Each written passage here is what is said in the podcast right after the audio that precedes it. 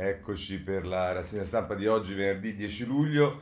Eh, oggi sono diversi gli argomenti, continua ovviamente tutto il dibattito su ASPI, autostrade, le concessioni, le revoche e ci sta il tema del, ovviamente anche del Consiglio europeo e tutto il dibattito che riguarda il MES, come è tutto evidente. C'è la decisione della Corte Costituzionale sul decreto sicurezza, sul primo decreto sicurezza Salvini, c'è la Morgese che fa delle dichiarazioni impegnative riguardo i rischi di settembre con eh, diciamo, le agitazioni sul piano sociale, insomma ci sono parecchie cose che vedremo, però vorrei partire questa mattina dal tema del virus perché eh, ci si apre il dibattito se ci sarà questa ondata di ritorno a ottobre, cosa comporterà, se in realtà le cose stanno andando meglio definitivamente o meno, insomma vediamo subito cosa ci dice il Corriere della Sera, pagina 2, l'Italia chiude a 13 paesi, stop anche ai voli indiretti.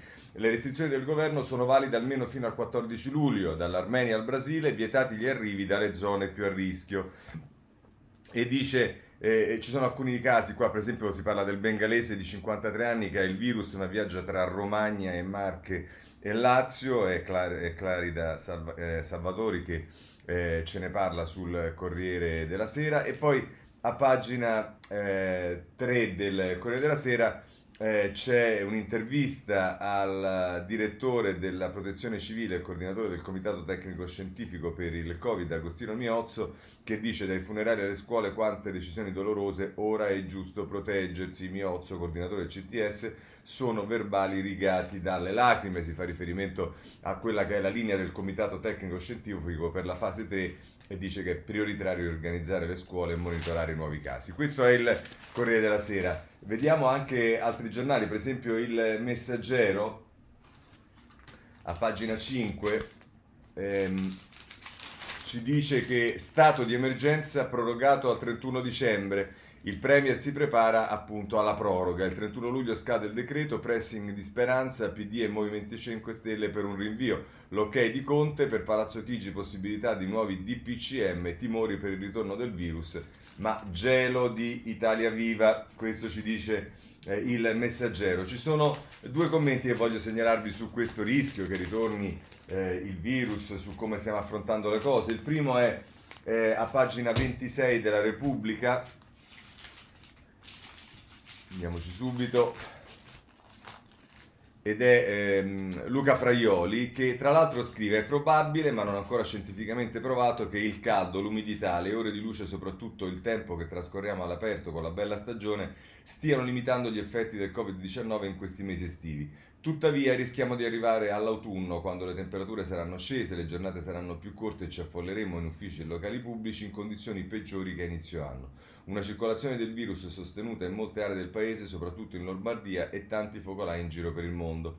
Il coronavirus, ormai è dimostrato, era in Italia già da dicembre ed è esploso in febbraio, dimostrando che può inabbia- inabissarsi per poi riemergere prepotentemente. Cosa provochi l'innesco? La scienza ancora non lo sa, forse l'incontro tra il virus e un super spreader, eh, un individuo particolarmente suscettibile al Covid-19 che lo diffonde con le goccioline emesse di colpi di tosse e starnuti più quanto farebbero gli altri e relazione particolarmente intensa. Quello che stiamo vivendo dunque non è la pace che segue una vittoria, è solo una tregua, dovremo approfittare per riorganizzare le difese, soprattutto dovrebbe approfittare la politica per non farsi di nuovo trovare impreparata e per non sacrificare ancora una volta sui cittadini e sui loro comportamenti tutto il peso della campagna d'autunno. Eh, qui vedete si riapre il dibattito, torna, non torna, è finito, è sparito, insomma eh, si è attenuato, non è più così aggressivo, tornerà aggressivo e penso che questo dibattito ce lo porteremo avanti per parecchio tempo. Ma voglio segnalarvi anche sul virus, ma più riguardo a quelle che sono per l'appunto le scelte della politica, invece Ursina sul messaggero in prima pagina, ma poi prosegue a pagina 12, che invece la mette così. Immaginando il coronavirus come un esercito, ehm, il Rubicone è a Roma, non in Romagna. Per ragioni strategiche il governo deve tenere la capitale. Dal momento che i bengalesi sono sbarcati a Roma, il ministro della Sanità si è trasformato nel ministro della Difesa e ha chiuso il fronte. Continuando a ragionare politicamente, non possiamo non soffermarci sulle parole appena pronunciate dal ministro dell'Interno, lo vedremo tra poco, la Luciana Lamorgese, la quale ha dichiarato che in autunno avremo una crisi economica e c'è il rischio eh, concreto di tensioni sociali. Sotto il profilo etico la sofferenza delle persone ha lo stesso valore in qualunque città d'Italia Italia. Sotto il profilo politico la questione cambia. A causa della presenza della criminalità organizzata che ha interessi economici in tutta Italia, ma che ha le sue prime milizie, le sue proprie milizie concentrate al sud, la diffusione dei fenomeni di aperta ribellione nel meridione pone una minaccia particolarmente insidiosa alla sicurezza della Repubblica. Utilizzando un linguaggio sociologico diremmo che la mafia e la camorra sono imprenditori politici, vale a dire soggetti organizzati capaci di mobilitare risorse non soltanto economiche. Un imprenditore politico ha i mezzi per sviluppare narrazioni su cui cementare identità e appartenenze. Quella, na- quella narrazione ci è nota, lo Stato ci abbandona, sono soltanto alcune delle ragioni per cui Roma, porta dal meridione, porta del meridione, non può diventare il nuovo epicentro del coronavirus. Ovviamente questa emergenza non modifica minimamente l'affetto che gli italiani hanno sempre avuto verso i bengalesi, una delle popolazioni più pacifiche e civili che abbia mai solcato il territorio italiano, ma è chiaro che l'Unione Europea deve intervenire presto con un regolamento unitario che consenta a tutti i Paesi membri di difendere i propri cittadini nella certezza del diritto. Se il recinto normativo non esiste, va creato, tanto più che molti esperti annunciano una ripresa delle contagi ad autunno. Ecco qua, questo è esattamente quello di cui eh, parlavamo. Va bene, ma adesso lasciamo il virus, era solo perché siccome se ne parla è utile anche dare qualche informazione. E veniamo invece al ministro Lamorgese che appunto come avete sentito ha eh, parlato chiaro sotto questo punto di vista e lo vediamo sul Corriere della Sera a pagina 4 c'è il rischio di tensioni sociali, allarme di Lamorgese per settembre. Le mafie e l'usura si insinuano nelle difficoltà economiche, il timore che estremisti di destra e di sinistra cavalchino eh, le eh, proteste. Vedo un atteggiamento di violenza nei confronti delle forze di polizia che è assolutamente da condannare, giustamente dice Lamorgese. Se volete anche il messaggero a pagina 7 che mette in evidenza proprio questo aspetto. La Morgese rischio tensioni, forze dell'ordine nel mirino, l'allarme concreto del ministro, la crisi del lockdown si fa sentire. A preoccupare l'intelligence i recenti episodi di violenze contro la polizia. Questo per quanto riguarda le dichiarazioni del ministro dell'interno. Eh, mh, ovviamente alla base delle tensioni sociali ci sta il tema della, eh, della povertà e allora sotto questo punto di vista voglio segnalarvi due cose. La stampa eh, a pagina 5 e la povertà e le nuove povertà che potrebbero arrivare e lo vediamo appunto a pagina 5 falcidiate eh, ed è Paolo Baroni che eh, firma questo articolo. Falcidiate dalla cassa 8 milioni di buste paga. Ogni lavoratore ha perso in media 560 euro. Rapporto shock della Will a causa della crisi del Covid-19 nei soli mesi di aprile e maggio il monte salari è stato decurtato di 4,8 miliardi di euro. Questo eh, sulla stampa. Se volete poi vi segnalo dal Sole 24 ore a pagina 5 un'intervista a Tronchetti Provera che dice dopo la crisi un piano paese utilizzando tutti gli aiuti europei. Eh, Marco Tronchetti Provera dice serve un progetto condiviso per il rilancio, ci sono i soldi del bilancio UE e c'è il risparmio degli italiani e ovviamente un po' tutti si preoccupano di quella che può essere la crisi eh, che eh, deve, dovrebbe arrivare eh, a, tra settembre e ottobre.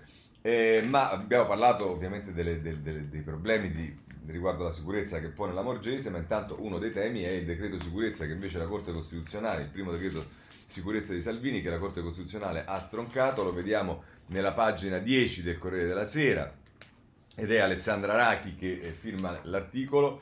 Decreto sicurezza e no della consulta, bocciato il divieto di iscrizione all'agrafe per chi chiede asilo. Eh, Salvini dice è una scelta politica, il PD ora via quelle leggi. E, ehm, e, poi nel taglio basso segnalo sempre eh, Sandra Racchi che fa eh, sul, al presidente della commissione affari costituzionali della Camera Brescia dei 5 Stelle noi 5 Stelle pronti a riformare questi testi ma alcune misure ci convincono ancora Brescia dice sono contento della sentenza ora dicono qui per la Lega quei decreti erano uno spot ci siamo piegati sì, le regole sulle forze di polizia e altre sulla sicurezza pubblica devono restare. Eh, insomma, eh, adesso prendono le distanze 5 Stelle, ma fino all'altro giorno difendevano ancora eh, il decreto sicurezza sostanzialmente impedendo che si facessero ri- modifiche anche solo quelle che ha chiesto il Presidente della Repubblica. Però sul Corriere della Sera vi segnala a pagina 11 del eh, appunto del Corriere, il retroscena di Giovanni Bianconi, il paradosso della norma discrimina ed è un limite al controllo del territorio. Per i giudici gli effetti sono irragionevoli e irrazionali Era una delle norme bandiera, scrive Giovanni Bianconi, del primo decreto sicurezza sulla quale alcuni sindaci avevano sfidato l'allora ministro dell'interno Matteo Salvini annunciando l'obiezione di coscienza. Continueremo a, scrivere, a iscrivere all'anagrafe comunale gli stranieri richiedenti asilo nonostante il divieto previsto dalla legge, eccetera, eccetera. Una sentenza, quella della Corte, dice eh, Bianconi dall'evidente significato politico di cui i giudici della consulta hanno anticipato il contenuto prima ancora delle motivazioni che saranno scritte e rese note nelle prossime settimane. La Corte ha riscontrato la violazione dell'articolo 3 della Costituzione, quello che stabilisce la parità dei cittadini davanti alla legge senza distinzione di sesso, razza, lingua, religione o altro genere. Eh, va bene, questo è quello che ci dice Bianconi sul eh, Corriere della Sera. Il eh, messaggero a pagina, ehm, a pagina 15, se non erro.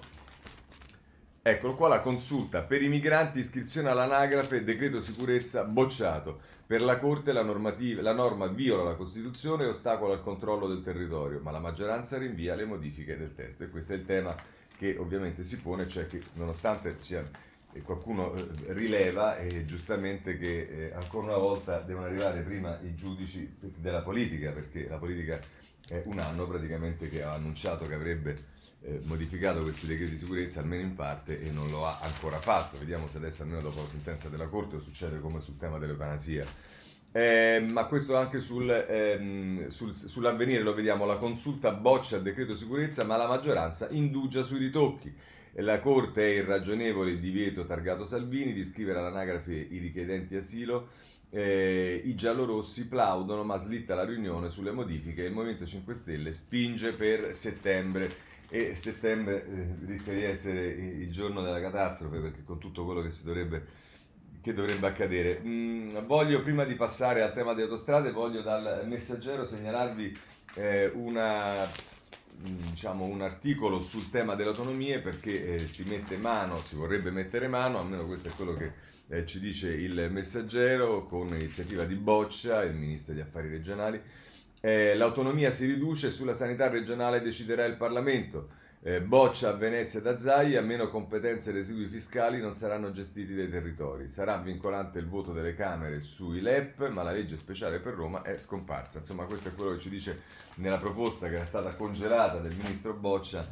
Eh, si riprende il dibattito, ma mi pare senza grandi passi avanti. Bene, passiamo al tema dei temi, è oggetto anche in questo caso di una decisione che ha preso la Corte Costituzionale prima che la politica avesse sciolto il, il, il famoso eh, tema se eh, revocare o no la concessione ehm, a Benetton e vediamo il Corriere della Sera, pagina 12.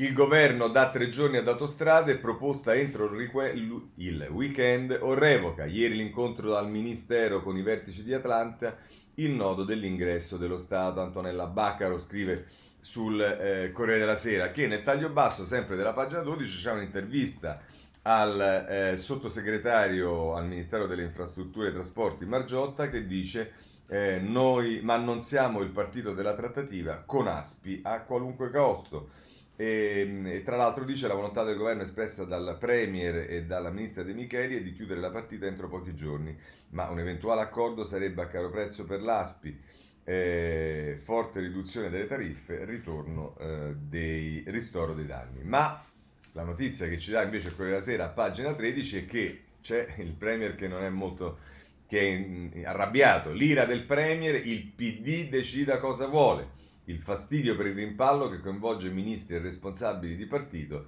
l'attesa per il Consiglio dei Ministri, ma c'è qualche giornale che si spinge oltre perché non solo dice che eh, il Premier è irritato, ma dice pure che il Premier vorrebbe far saltare la ministra eh, De Michelis. Eh, la Repubblica nelle pagine 2 e 3, out out del governo e Benetton ora eh, tratta sul controllo di Aspi, incontro teso al Ministero, l'esecutivo minaccia la revoca se entro domenica la società non, non darà risposte adeguate, Di Maio chiede decisioni nette, linea dura anche nel PD.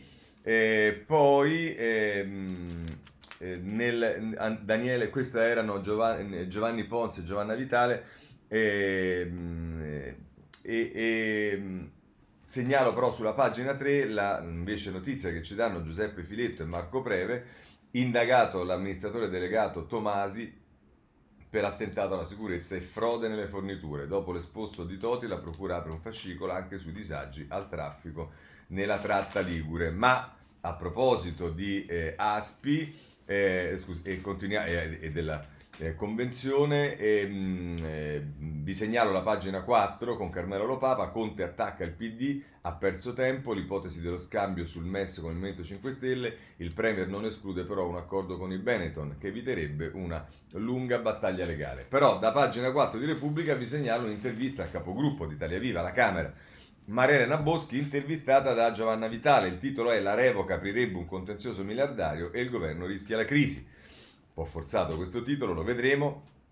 Partiamo con la prima domanda di Giovanna Vitale. Onorevole Boschi, dal crollo del Morandi sono trascorsi quasi due anni e due governi, ma sulla revoca siete allo, al punto zero. Conto e 5 Stelle insistono, voi renziani spingete per trattare con i Benetton perché Dice Boschi, noi difendiamo l'interesse pubblico e vogliamo una risposta politica, non populista. Se in due anni si è rifatto il ponte e non si è fatta la revoca è perché giuridicamente questa scelta è pericolosa espone gli italiani al rischio di un contenzioso miliardario, peraltro creando incertezza sulla gestione della rete autostradale e sui posti di lavoro. Io sono perché chi ha sbagliato paghi e la sentenza la metteranno i magistrati in tribunale, non i populisti su Twitter. Ancora la Vitale, che cosa deve fare Aspi per evitare la revoca? E dice Boschi, penso che Aspi non voglia evitarla, ma abbia tutto l'interesse di arrivarci per scatenare una guerra legale che durerà anni e si scaricherà sulle prossime generazioni. Forse anche nel governo c'è chi la pensa così. Facciamo la revoca, tanto le penali le pagheranno i nostri nipoti. Questo approccio è sbagliato, serve serietà. Ancora domanda vitale. Conte porterà il caso in Consiglio dei Ministri, riuscirete a convincere i 5 Stelle? E se non troverete una sintesi, il governo rischia la crisi, come ha sostenuto su Repubblica Cancelleri? Risponde la Boschi. Nell'ultimo mese Italia Viva ha salvato l'esecutivo al Senato almeno quattro volte, senza contare il salvataggio di Bonafede. Dunque, sì, il governo rischia, ma perché rischia tutti i giorni? Nel merito, a noi interessa convincere i 5 Stelle, a noi non interessa convincere i 5 Stelle, né siamo gli avvocati difensori dei Benetton. In una società di libero mercato, chi vuole che Benetton se ne vadano deve convincerli a vendere più che inventarsi improbabili revoche. Oppure si chiede a Cassa Depositi e Prestiti di fare un'operazione di mercato sulla società quotata che è Atlantia, scelte trasparenti, non operazioni di retrobottega. Ancora la Vitale. Per via dei veti e della, eh, delle liti fra alleati non c'è un dossier dall'ILVA al MES che il Premier abbia chiuso. Di chi è la responsabilità? E risponde la Boschi per il passato di tutti, adesso però tocca a, Tonte, a Conte. Sono stata tra quelli che in Italia Viva ha spinto per recuperare un rapporto positivo con il Premier. Ci siamo affidati a lui sul piano shock e Family Act. Ma ora deve iniziare a chiudere, non solo MES e ILVA. Ogni giorno che perdiamo sono soldi sprecati, soldi degli italiani.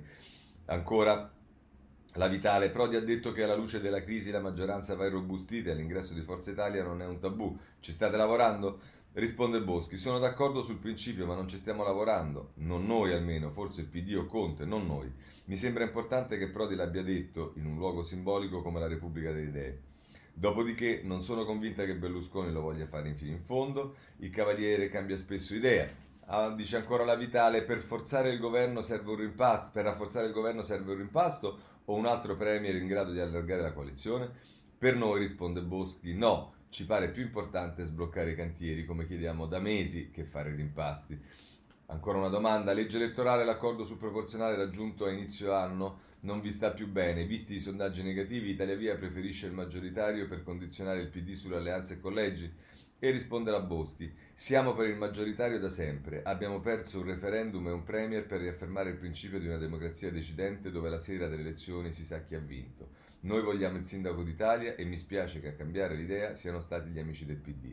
Quanto ai sondaggi di Italia Viva, se non le dispiace, riparliamone dopo le regionali, le prime alle quali parteciperemo. Eh, io dico che saremo decisivi per la vittoria quantomeno in Toscana e Campania. Decisivi Ultima domanda, Salvini sostiene che sarà lui ad eleggere il prossimo Presidente della Repubblica, insieme a 5 Stelle le divisioni interne giallorossi rendono plausibile un simile scenario, nel caso Italia Viva sarebbe disposta a votare un candidato espresso dal centrodestra? E risponde Boschi, noi vogliamo un Presidente che mantenga la strategia europeista e si argine contro ogni forma di sovranismo. Grazie all'operazione da noi voluta lo scorso agosto, Salvini al momento è fuori dai giochi, fermo al papete. Riportarlo nel ruolo di kingmaker sarebbe un errore imperdonabile. Così Mariana Boschi eh, sulla eh, Repubblica. Eh, ritorniamo un attimo, che avete visto c'è la domanda anche di politica, ritorniamo un attimo a Benetton, e in questo caso della stampa, Atlantia scende a patti, Benetton pronti a cedere il controllo di autostrade. Questa è la notizia che mette in prima pagina eh, la stampa facendo un passo in più rispetto alle ipotesi degli altri giornali, appunto Atlantia è, pro- eh, Atlantia è pronta al passo indietro, De Micheli rischia questo è quello che eh, ci dice in questo caso Alessandro Barbera sulla pagina 2 della stampa. Eh, poi se volete, sempre sulla stampa, pagina 2, Mario De Fazio intervista il governatore Toti che dice una lunga e inutile fanfaronata, il governo deve trovare soluzioni. E poi si dà nel retroscena di Lario Lombardo ancora Conte irritato, perso tempo, ora De Micheli rischia il posto. Il Premier contro la ministra Gualtieri, dall'esito della trattativa passa il rimpasto d'autunno, i 5 Stelle non parlano più di revoca ma rilanciano, Atlantia deve uscire del tutto da Aspi. Questo è eh, la stampa. Eh, c'è un problema per Aspi però che riguarda anche i danni che la società, non i Benetton, ma la società eh, sta pagando e in particolare in borsa, ce lo dice eh, il messaggero a pagina 2, Atlanti a picco meno 8% per la borsa, lo spettro del fallimento di Aspi. Eh, così abbiamo visto anche questa parte e allora vediamo anche il commento che Marcello Sorgi fa a proposito di questo sulla eh, prima pagina del, della stampa che poi prosegue a pagina 21, il titolo è Il Benetton e la revoca impossibile e a pagina 21 Marcello Sorgi la mette così. Un governo serio dovrebbe dire eh, chiaramente eh, alcune cose evidenti. La Liguria è in condizioni di emergenza da almeno due decenni senza che nessuno sindaci che eh, a Genova hanno preso il posto per hanno perso il posto per acquazioni divenuti alluvioni, amministrazioni regionali di diverso segno, ma ugualmente senza soldi, ministri locali incapaci, siano riusciti a, interven- a invertire la tendenza. Prendersela solo con i Benetton dopo aver cercato di rovinarli con il decreto che ha ridimensionato da 23 a 7 miliardi la penale che il governo dovrebbe pagare per la loro estromissione, si può, specie dopo la sentenza della consulta che ne ha, eh, che ne che ne ha implicitamente aggravato eh, le colpe, ma al prezzo di contenzioso che potrebbe rivelarsi infinito, vedete sono le stesse cose di cui parlava la Boschi, di qui le ragioni del compromesso che si delinea. Poi però occorrerà rispondere a qualche domanda. Fatti fuori loro, chi dovrà gestire le reti autostradali? L'ANAS che non è in grado e non ne vuole sapere? La Cassa Depositi e Prestiti che si candida a conquistare la società autostrade? E chi bandirà gli appalti necessari per la manutenzione e con quali fondi? Dello Stato che non ne ha e non riesce a far fronte alla crisi economica post-virus, dall'Europa che li presterebbe a condizioni giudicate inaccettabili come il MES, dal governo giallorosso per metà ostile alle opere pubbliche e convinto che gli appalti siano soltanto sintomo, sinonimo di corruzione, dalle banche mezze sbancate e perennemente sotto accusa, dai privati in fuga o in procinto di fuga dall'Italia in cui se vince una gara la vittoria è irreversibile? E nel frattempo che si fa? Si mette un bel cartello a Ventimiglia per bloccare il traffico già rallentato allo spasmo in questi giorni dal tardivo, dal tardivo risanamento delle gallerie. Si organizza una deviazione per camion merci. Si chiude punto e basta. Forse Conte avrebbe dovuto capire che la revoca di Benetton in bocca a Di Maio era solo una parola d'ordine per la prossima campagna elettorale in Liguria. Così eh, chiude eh, saggiamente, direi, il suo editoriale Marcello Sorgi sulla stampa. Eh, ovviamente parliamo eh, di, di, Atlantia, parliamo di imprese, allora sotto questo punto di vista voglio segnalarvi dal messaggero a pagina 19 eh, questa notizia, eh, imprese in fumo 280 miliardi di ricavi, studio dei commercialisti, l'effetto coronavirus su oltre 800.000 aziende, il fatturato giù del 20%. La cassa integrazione colpisce le buste paga tra aprile e maggio, tagliati in media 569 euro. Questa è la notizia che eh, dà il messaggero a pagina 9, ma sempre su eh, questo voglio segnalarvi, in particolare per quanto riguarda l'industria, invece il Corriere della Sera in prima pagina, eh, industria, l'appello di Italia e Olanda, eh, Bonomi e De Boer sono i due diciamo, eh, presidenti delle confindustrie rispettive dei due paesi, le due confindustrie e la UE vari recovery fund prima della pausa estiva, le imprese decisive per una crescita inclusiva e sostenibile in Europa. Questo sulle sole 24 ore in eh, prima pagina. Eh, a questo punto possiamo passare alla politica. Eh, centrale nella politica sono le dichiarazioni di Prodi di ieri, che già abbiamo avuto modo di eh, leggere un po' in tutti i modi, ma oggi si riprende, ci sono anche dei commenti a quanto ha detto Prodi alla Repubblica delle Idee sul, eh, a Bologna e vediamo allora innanzitutto a pagina 14 del Corriere della Sera, ehm,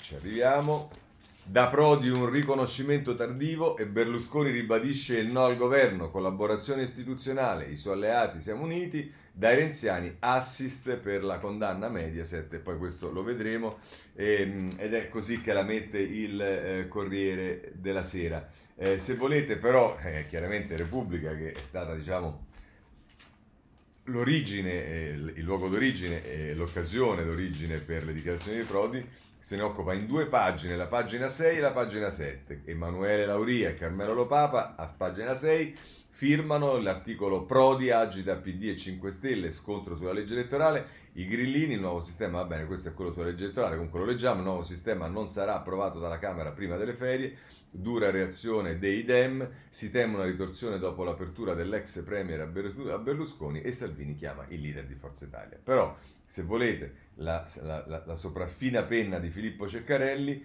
traccia eh, un ricordo dei, del rapporto tra i due, tra Prodi e Berlusconi, ed è la storia, così intitolata, la parola fine a un duello durato un quarto di secolo. L'Italia non è mai stata del tutto berlusconiana perché il professore lo ha battuto due volte.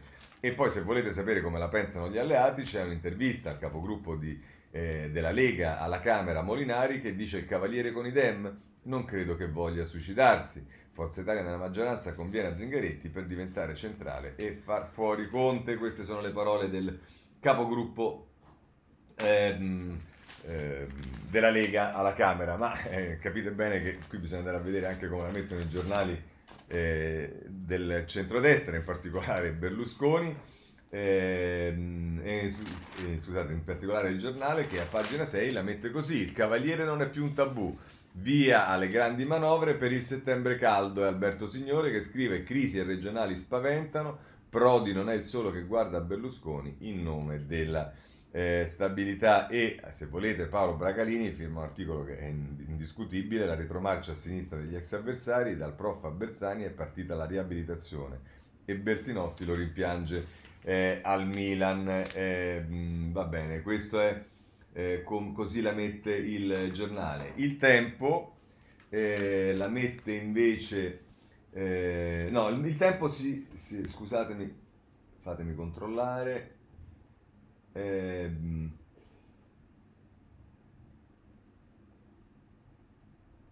dunque, scusatemi. No, vediamo libero.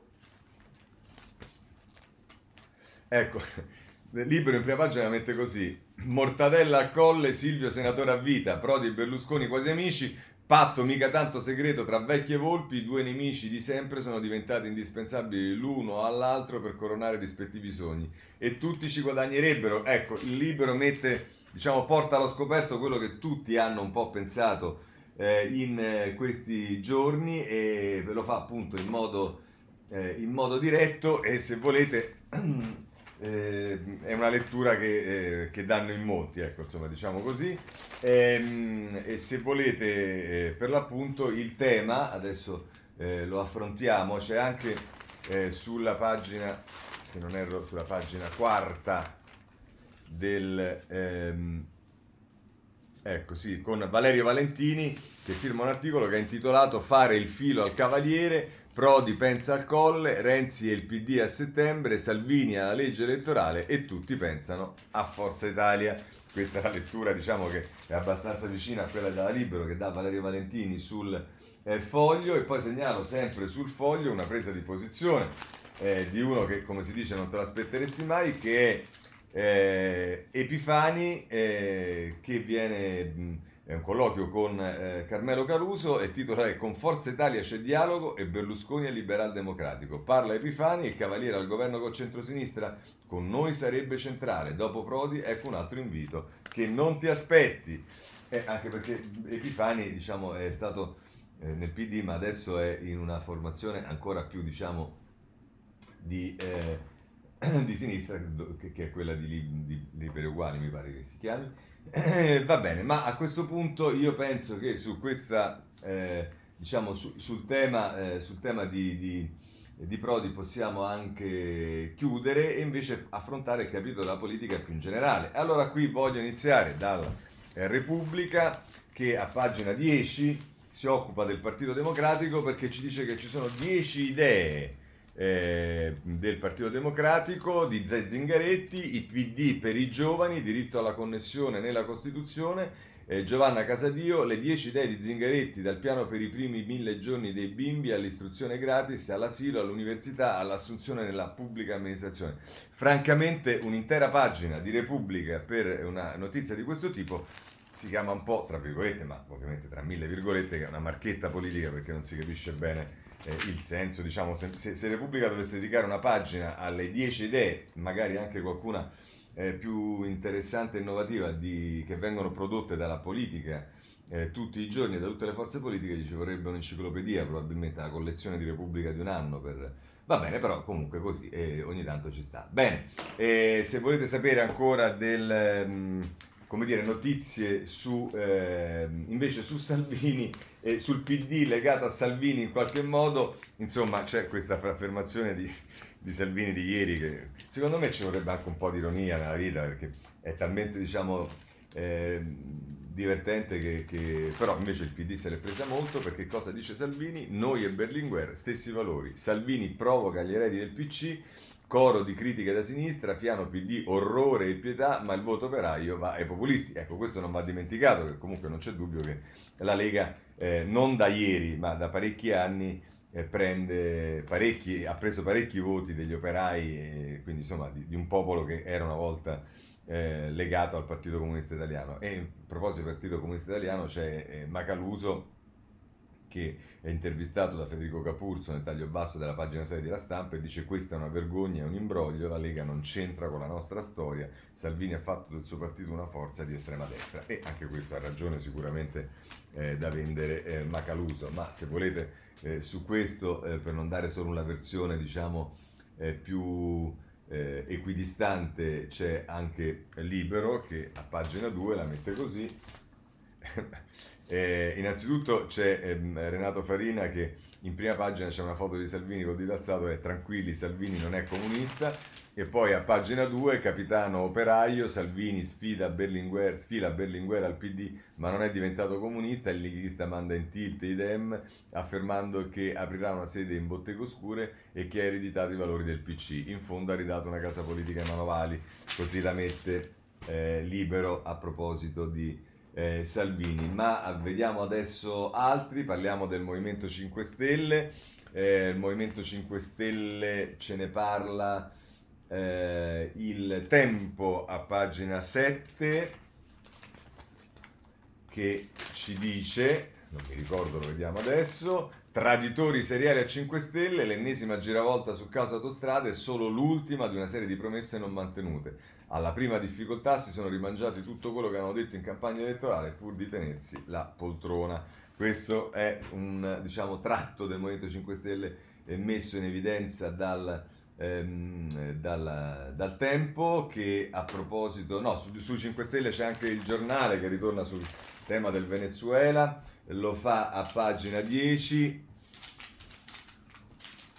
e la, web, la Unione Europea bacchette 5 Stelle stoppa i fondi dal Venezuela. Risoluzione anti-Maduro, Tajani regime collegato a Podemos e Movimento 5 Stelle, chiesta chiarezza sui finanziamenti. Eh, a proposito dei finanziamenti, eh, il, il, il eh, tempo in prima pagina ci dice che Berlusconi è stato pignorato non per le cose sue personali, ma per i debiti di eh, Forza Italia e presumiamo che questa è anche la ragione per la quale eh, ha mollato eh, Palazzo Grazioni, ma non lo so. Bilancio horror per Forza Italia, conti in profondo rosso, Berlusconi è creditore per oltre 90 milioni, fisco, banche, fornitori, ex dipendenti fuori dalla porta, c'è la fila per riavere indietro i propri soldi. Così la mette Bechis eh, sul tempo in prima pagina.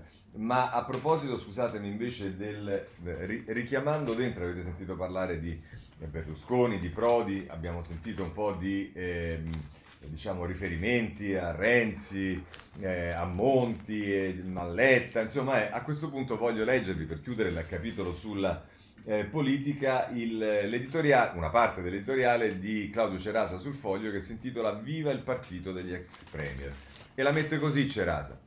Se li mettessero tutti insieme in un'unica stanza probabilmente si ritroverebbero a vivere una scena non troppo diversa dalla mitica riunione condominiale messa in scena in Fantozzi e subisce ancora quando il ragioniere Ugo si decise ad affrontare i suoi condomini rigorosamente armati di martello solo dopo essersi assicurato di aver appoggiato in testa un elmetto piuttosto solido. Se li mettessero tutti insieme in un'unica stanza probabilmente si ritroverebbero a litigare dopo pochissimi secondi scambiandosi tutti un qualche simpatico sganassone facendo emergere vecchie ruggini e riprendendo il filo di antiche polemiche. Se li mettessero tutti insieme in un'unica stanza gli ex presidenti del Consiglio italiani probabilmente non si parlerebbero in modo... Ehm, non si parlerebbero in modo per così dire amabile. Ma se c'è un dato politicamente rilevante emerso in questi mesi di pandemia, quel dato corrisponde a una, a una consapevolezza improvvisa e che ha in qualche modo arricchito il dibattito pubblico e che ci dice anche qualcosa di interessante e non di retroscenistico relativamente alle parole di elogio spese da Romano Prodi nei confronti di Silvio Berlusconi. La nascita di un movimento del, di un movimento del buonsenso deciso a combattere alcune scemenze della politica antisistema guidato proprio dagli ex capi di governo del nostro paese. E, tra l'altro conclude Cerasa, nelle amorevoli parole rivolte da Romano Prodi a Silvio Berlusconi eh, ovviamente alto, c'è ovviamente molto alto e c'è anche, se vogliamo, un dato politico importante che riguarda una doppia consapevolezza mostrata dall'ex leader dell'Ulivo. Da un lato c'è una maturazione dello stesso Prodi, ehm, dall'altro vi è invece la consapevolezza che nella politica di oggi il vero bipolarismo non è più tra partiti di destra e partiti di sinistra, ma è tra partiti europeisti e partiti anti-europeisti. E il fatto che in Italia ci sia un fronte trasversale che, pur senza parlarsi molto, ha scoperto di parlare la stessa lingua sui temi cruciali, è una buona notizia che ci ricorda perché il nostro paese in fondo è molto più forte di chi cerca ogni giorno di farlo diventare un po' più debole. Questo Cerasa sul eh, foglio. Chiudiamo per l'appunto il capitolo della politica, c'è quello della giustizia e sotto questo punto di vista voglio innanzitutto eh, segnalare eh, a pagina 21, poi arriviamo anche al tema delle vicende di Berlusconi nella giustizia, ma a pagina 21 del Corriere della Sera vi segnalo che eh, c'è stata una... Ehm, scusate, No, ecco, eh, scusate, su quella sera a pagina 21 si parla della eh, diciamo, condanna, pesante condanna che ha avuto il, ehm, eh, Antonio Savasta, che era ehm, eh, un giudice di Trani, Viaggi e Diamanti condannato l'ex PM di Trani, 10 anni in abbreviato a Savasta per le sentenze pilotate, per i giudici era capo di un sistema. Questo sul Corriere della Sera a pagina 21, invece eh, sulle eh, diciamo, indicazioni, i suggerimenti che ci dà l'Europa in tema di giustizia, ricordiamo che l'Europa si è pronunciata molte volte eh, sul, sul, nel campo della giustizia, e in particolare anche per quello che riguarda la situazione delle carceri, ma vediamo a pagina 11 della stampa l'intervista che Marco Bresolin eh, fa al commissario europeo alla giustizia che dice troppi casi aperti e pochissime toghe, innovate la giustizia. Anche per il caso CSM gli italiani chiedono meno all'indipendenza della, credono meno all'indipendenza della magistratura. Questo per quanto riguarda il commissario europeo alla giustizia.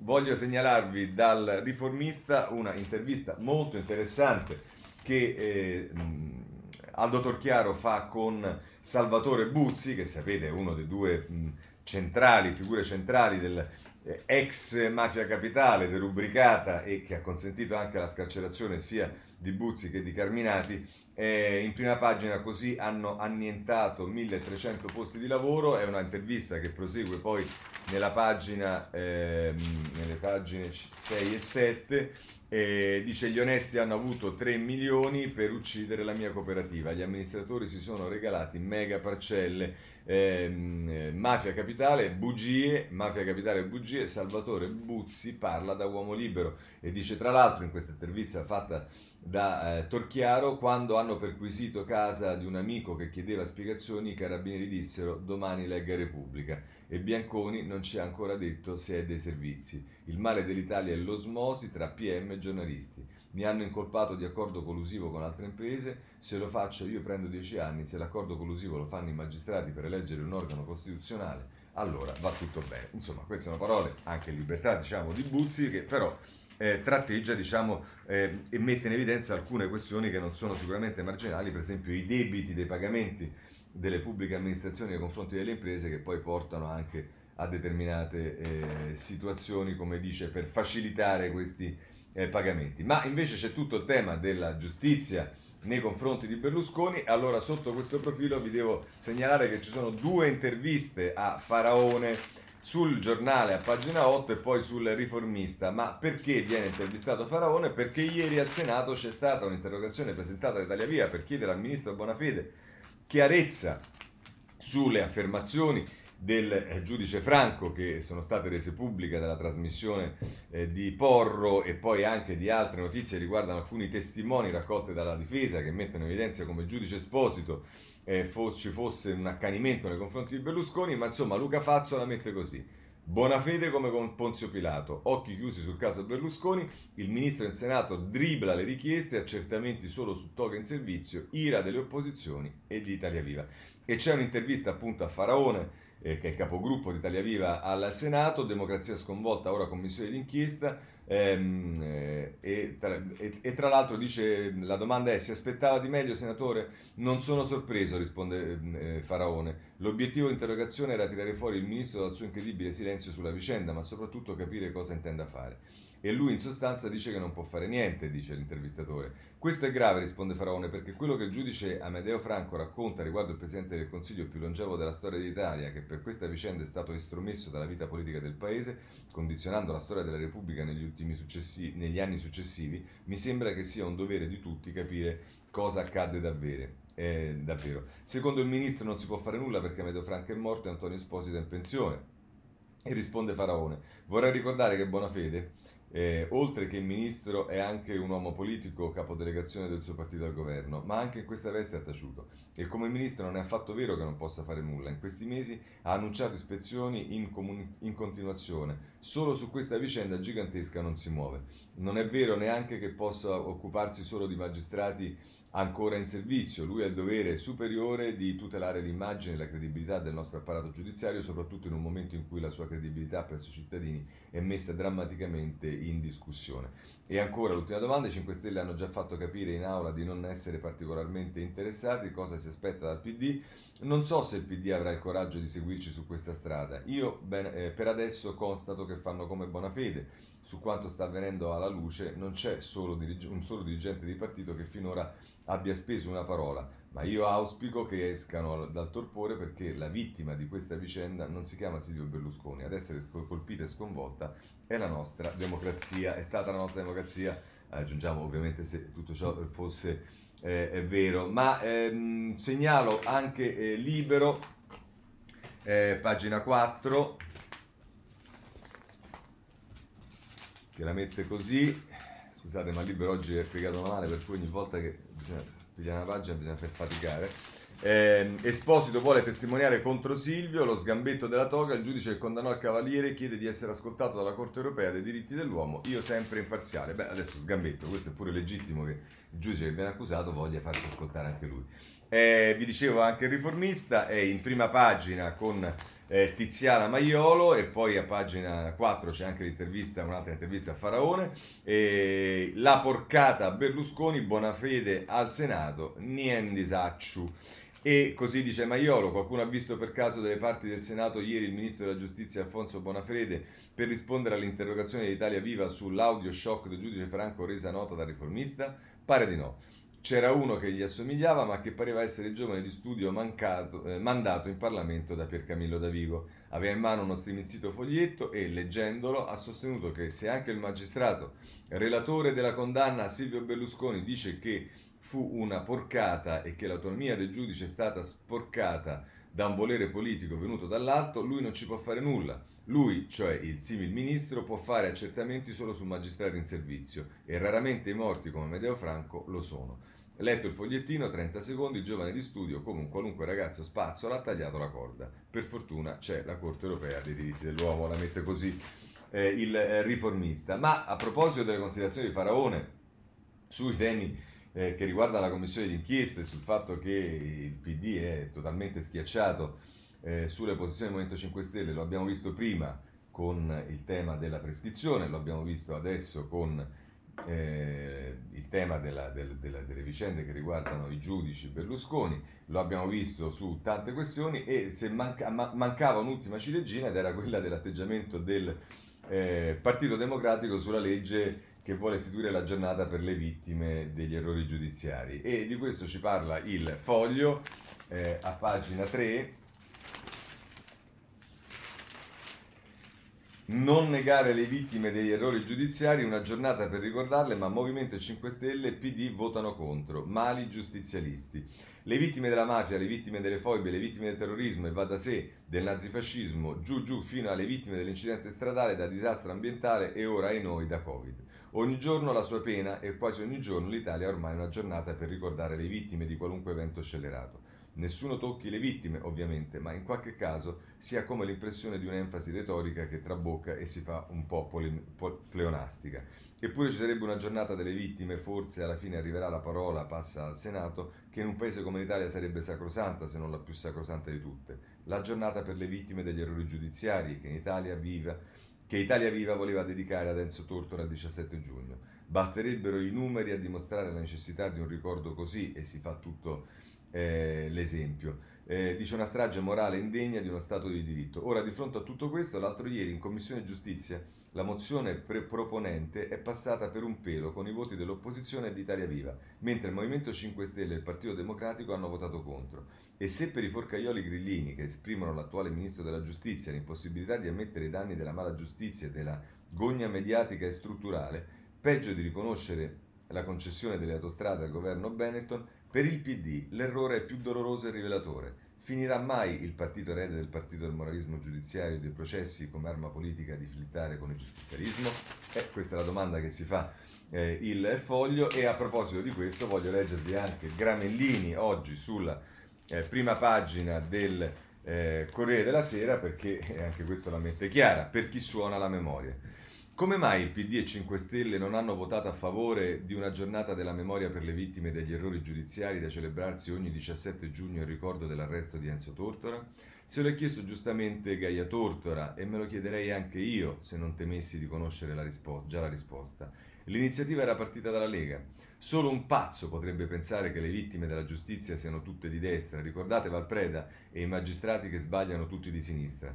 Ma a un certo punto la sinistra ha, sposa- ha sposato acriticamente i giudici, che fino agli anni 70 considerava nemici del popolo, forse perché processavano i suoi avversari. E la destra, che per secoli era stata il partito delle manette, si è trasformata altrettanto acriticamente in quello degli avvocati, forse perché difendevano i suoi leader. Così, mentre ogni anno mille cittadini vengono privati ingiustamente della libertà personale, la politica continua a ragionare per tifoserie e astrazioni. Lo stesso schema a squadre rovesciate è andato in scena a Bologna per la concessione della cittadinanza onoraria a Patrick Zachi, lo studente dell'Ateneo eh, eh, Felsineo fermato in Egitto. Il centrodestra bolognese ha votato contro, e certo non perché abbia le prove che Miki Zachi sia un pericoloso terrorista, ma perché la proposta era uscita dai banchi del PD.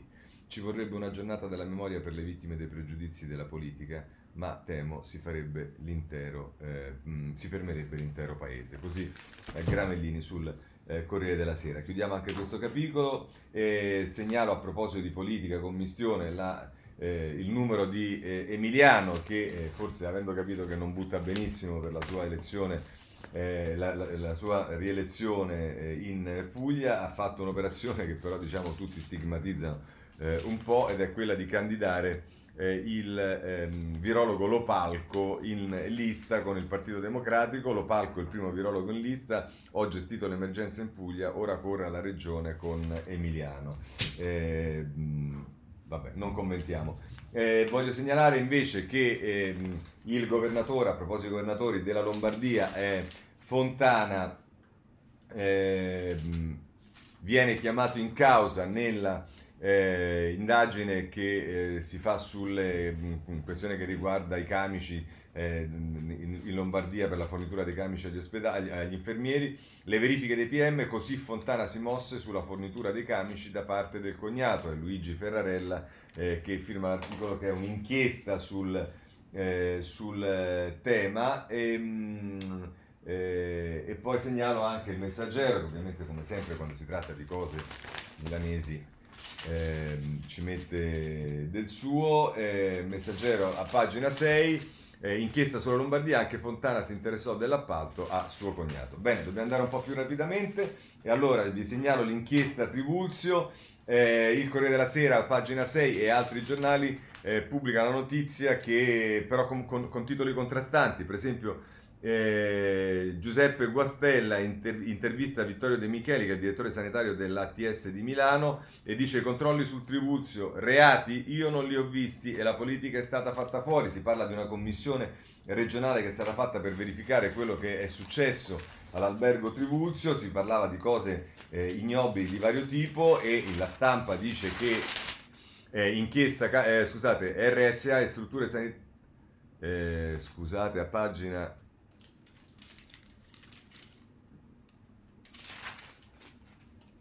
va bene, non lo trovo più, comunque metteva una, una versione diciamo un po' più hard rispetto alla vicenda, ma su questo voglio segnalarvi dalla stampa eh, Mattia Feltri, perché ehm, diciamo autobiografia del populismo.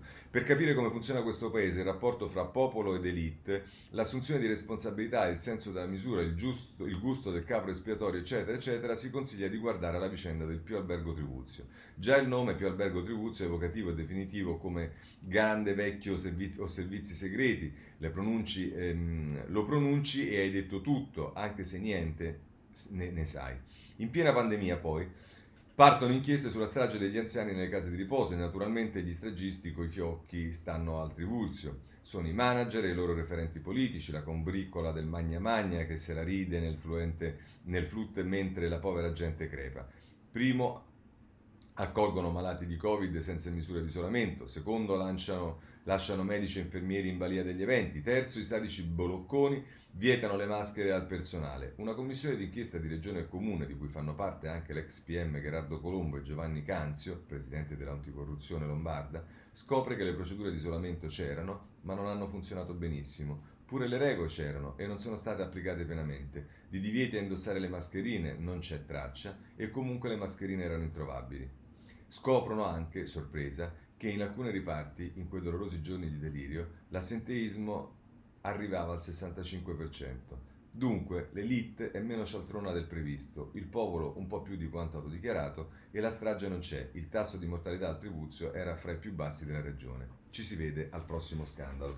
Così la mette ehm, Feltri sulla stampa. Eh, sulla scuola eh, segnalo, eh, scusate, no, eh, segnalo di nuovo su Cercello c'è il messaggero a pagina C, 15 perché stanno uscendo fuori eh, notizie dalle intercettazioni che sono state fatte al ragazzo in carcere, qui c'è il colloquio con la madre, Cercella la madre di Elder, fai come Amanda Knox, Roma, la donna in carcere parla al figlio accusato di aver ucciso il vice brigadiere, lei è sopravvissuta scrivendo un libro che ha avuto un contratto milionario, eh, questo è quello che suggerisce la madre. Benissimo, sulla scuola, Corriere della Sera, pagina 15, eh, segnalo eh, dal software misura, misura, tutto al banco dinamico, il mondo di Azzolina, malumori sulla titolare della scuola commissariata di fatto da Conte con, come sapete, Arcuri.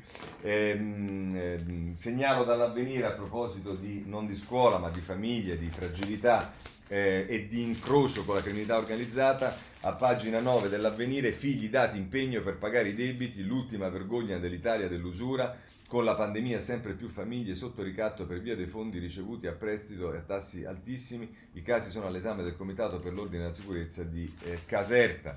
Questo sull'avvenire. Andiamo avanti con le notizie perché ci rimane poco tempo. Eh, da Corriere Sera mh, voglio dare notizia perché c'è un'iniziativa non violenta dei bambini di quella che viene chiamata la bambina di legno dei genitori. Arianna, la bambina di, le- la bambina di legno, i genitori sciopero della fame tetraplegica per una cura sbagliata, c'è una condanna, ma l'ospedale non paga. È Virginia Piccolillo che ce ne parla nella pagina 20 del Corriere della Sera. Eh, segnalo dal eh, che eh, a, a, pagina 17 di un importante investimento di Google eh, in Italia, eh, eccolo qua, Google investe 900 milioni sui servizi cloud in Italia. L'azienda costruirà a Milano e Torino insieme a team i centri di gestire a distanza l'infrastruttura informatica delle aziende. Eh, molto bene, questo è importante perché comunque servono questo tipo di investimenti e allora per rimanere in tema di rete c'è da segnalare sulla Repubblica, pagina 22, eh, che cosa accade con la rete 5G e TIM,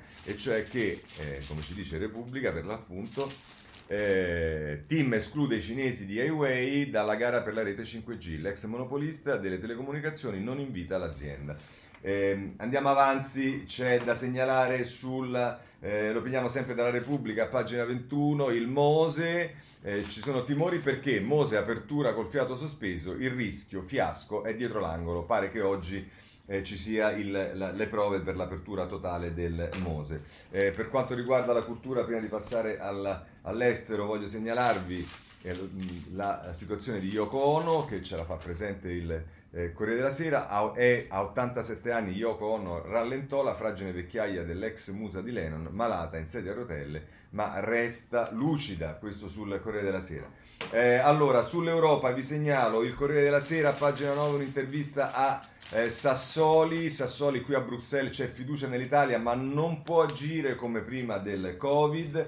Poi se volete sulla Repubblica, pagina 9, c'è il delfino, credo, della Merkel l'Italia usi il recovery fund per fare le riforme, eh, questa è eh, l'intervista che fa eh, Tania Mastrobuoni, poi segnalo eh, sul messaggero eh, a pagina 29 si dà la notizia, ah, scusate, a pagina 9 si dà la notizia che il patto di stabilità riprenderà nel 2022, patto di stabilità slitta al 2022 il ritorno ai vincoli e alle regole. Questa è la notizia eh, che ci dà Antonio Pollio Salimbeni sul eh, messaggero e per chiudere con eh, l'Europa segnalo sul ehm, eh, no, segnalo invece eh, a pagina ehm, 27 eh, sul tema del MES eh, una, ehm, una, eh, un articolo di eh, Ignazzi sul, eh, sulla Repubblica.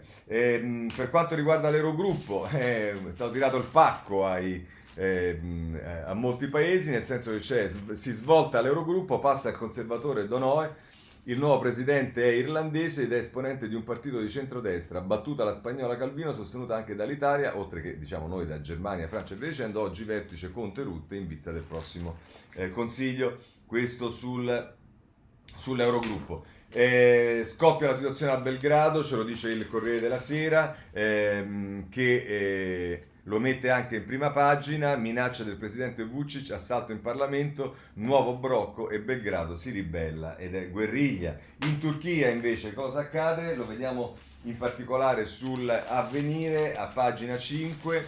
Eh, Turchia, Erdogan avrà la sua moschea, i giudici gli consegnano Santa Sofia.